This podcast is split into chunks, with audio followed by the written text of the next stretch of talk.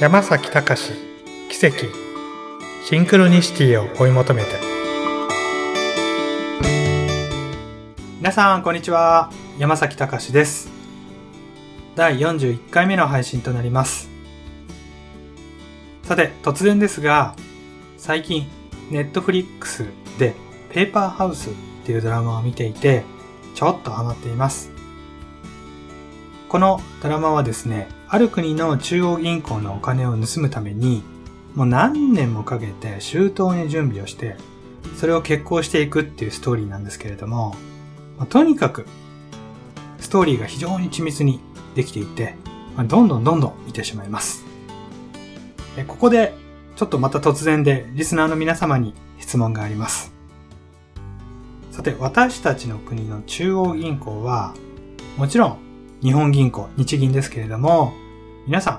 この日銀がいつ設立されたかご存知でしょうか？これはインターネットで調べればすぐわかりますけれども、え明治14年です。つまり、明治維新前の江戸時代には、日本には中央銀行はありませんでした。そして、この日本銀行は、通常の株式会社とはもちろん違いますけれども、皆さん、この日本銀行に日本政府が何パーセント出資しているのかご存知でしょうか？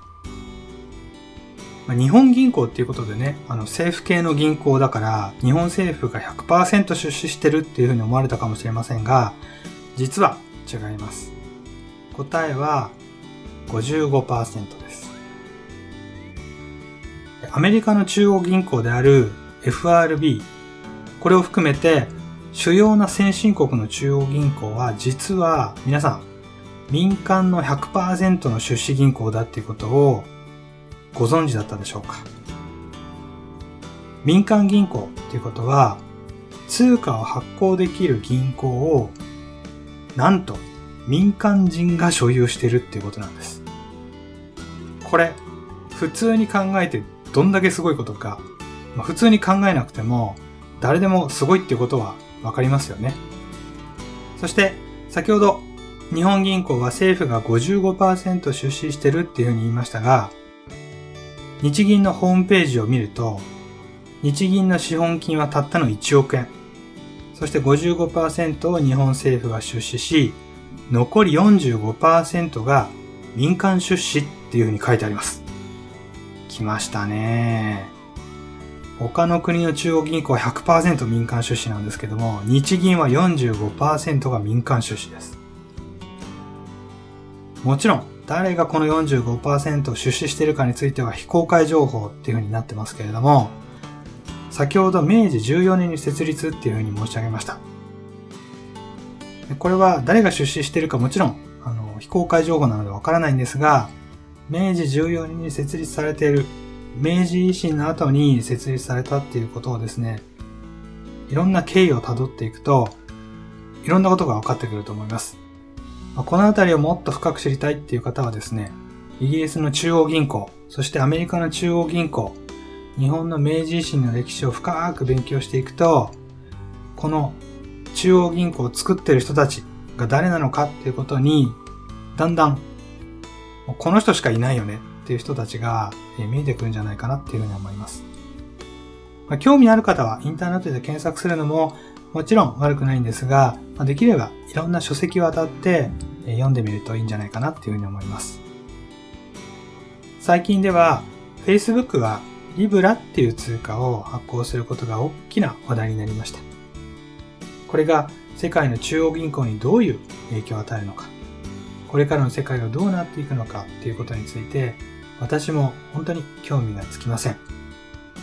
なぜこのようなお話を今日しているのかっていうふうに言いますと、お金というものは Facebook を含め民間人が実は好きなだけ発行しているっていうことを気づいてほしいからなんです。そして世界のお金の発行者、つまり中央銀行の所有者がなぜそういう形になっているのか、なぜ民間の銀行がお金を好きなだけ吸っているのかっていうことを考えるきっかけになればいいなっていうふうに思って今日はこのようなお話をいたしました。まあ、突然こんなお話をされても何を言われてるかわからないっていう方もいらっしゃるかもしれないんですが、先ほどのネットフリックスに出てくる銀行強盗のお話に戻ると、この銀行強盗は完全にお金そのものに価値があるっていうふうに信じ込んでしまった人たちなんだなーっていうふうに思ったからなんです。お金さえあれば何でもできる。